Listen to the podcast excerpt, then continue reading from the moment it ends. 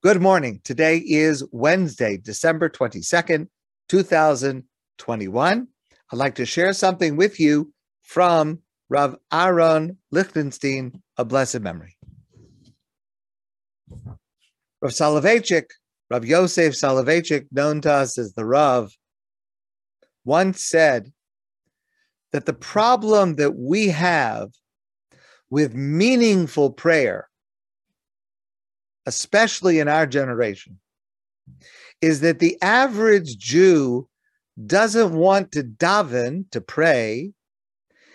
They want to be eisgedavened, meaning they want to have fulfilled the obligation to pray, but not necessarily to actually pray.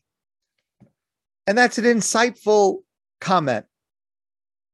And so, given that, the question that every individual must ask themselves is to what extent do I want to pray for the sake of my soul, for the sake of my relationship with God?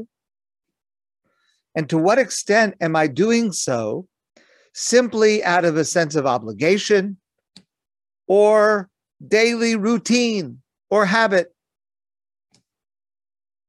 Rav Lichtenstein went on to say that if there is one specific area where he senses a certain laxity in relation to prayer, he says he can narrow it down to one word, and that is the word Amen. Now, we all know that the word Amen is the word that we say when someone else makes a bracha. Please excuse me.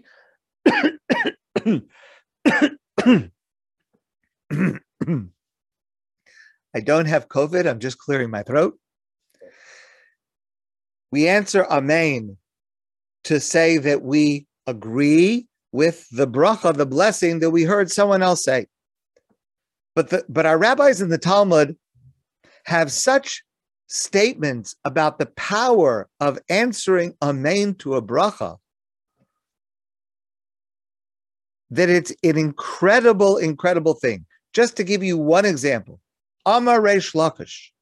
Reish Lakish says in the Talmud, Masech Shabbos, Kol ha'one amen b'chol kocho, whoever answers amen to someone else's bracha, b'chol kocho, which literally means with all his strength.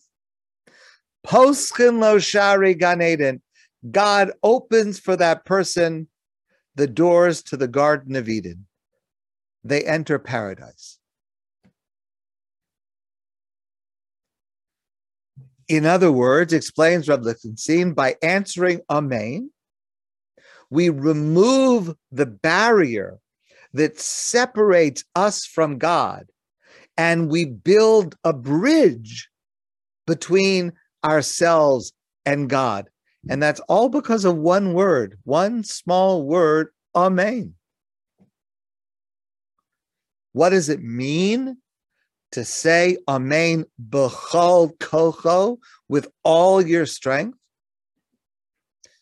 It's interesting. There's at least one Hasidic group that I know about and a couple of times I actually attended davening at this place, and it's a very unusual experience. They believe this is a very small group of Hasidim. They believe B'chol means at the very top of your lungs, so that if you attend this minyan, literally, they are screaming at the top of their lungs when they say these words. It's uh, it's a unique experience, um, which I'm interested to have attended once, and I think that will do it for me uh, with with that uh, approach. But Rabbeinu Yonah and the much more normative way of understanding B'chol with all one's strength is with full intention. What's the full intention?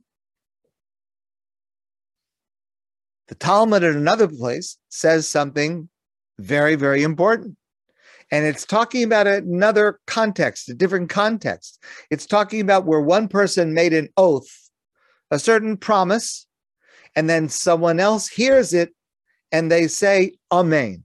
So Amar Shmuel, Shmuel says, Kol ha'one Amen achar shvua, whoever answers Amen when their fellow says an oath or a statement.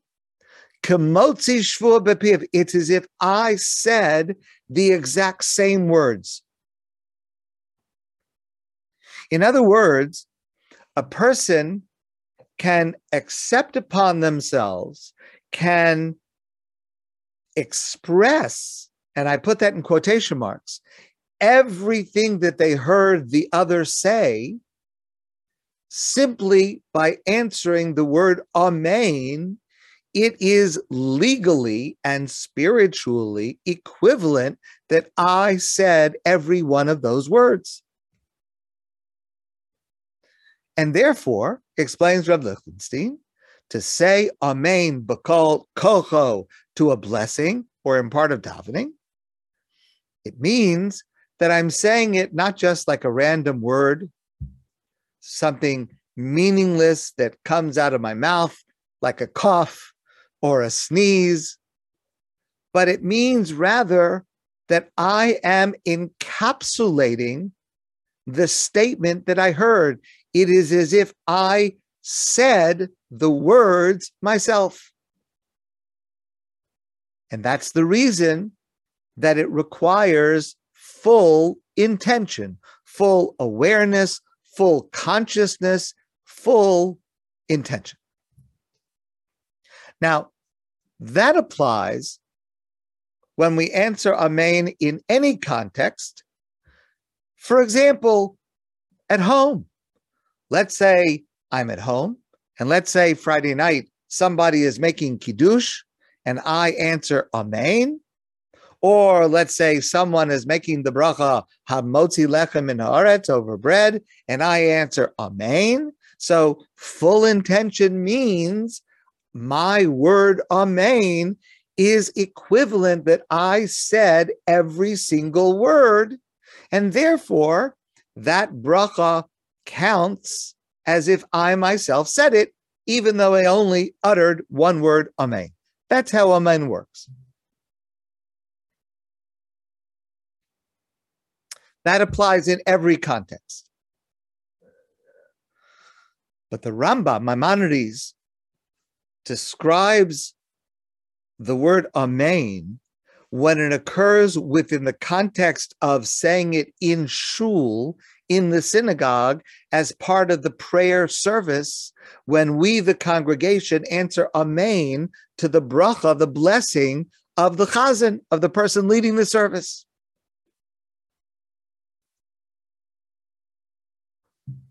And he does so as follows when he describes the way the public prayer takes place, he says, the chazan says the bracha, the blessing, and the congregation answers amen. In other words, it is not just that when the congregation says amen to the bracha of the chazan, that they are agreeing with what the Chazan said, and it is if they themselves said it, because in shul, as you are familiar, a person answer a person in the congregation answers amen to the blessing of the chazan, even if I myself already said the words. I said the bracha myself. Now the chazan is repeating it. Now the chazan is saying it out loud. And I answer, Amen again. Well, what possible need is there for me to agree with what the chazan said? I said it myself in the actual words. What the Rambam is teaching us is that in shul, when we respond Amen to the chazan's bracha, even if we have said it ourselves, there is something else that is happening. There is a deeper layer to the meaning of that Amen. It achieves something different than just simply agreeing with what the Chazan said and having it be the equivalent as if I myself had said the words. And that is, according to the Rambam, as Rabbi Lichtenstein explains, during prayer in shul, all the congregants are standing next to each other.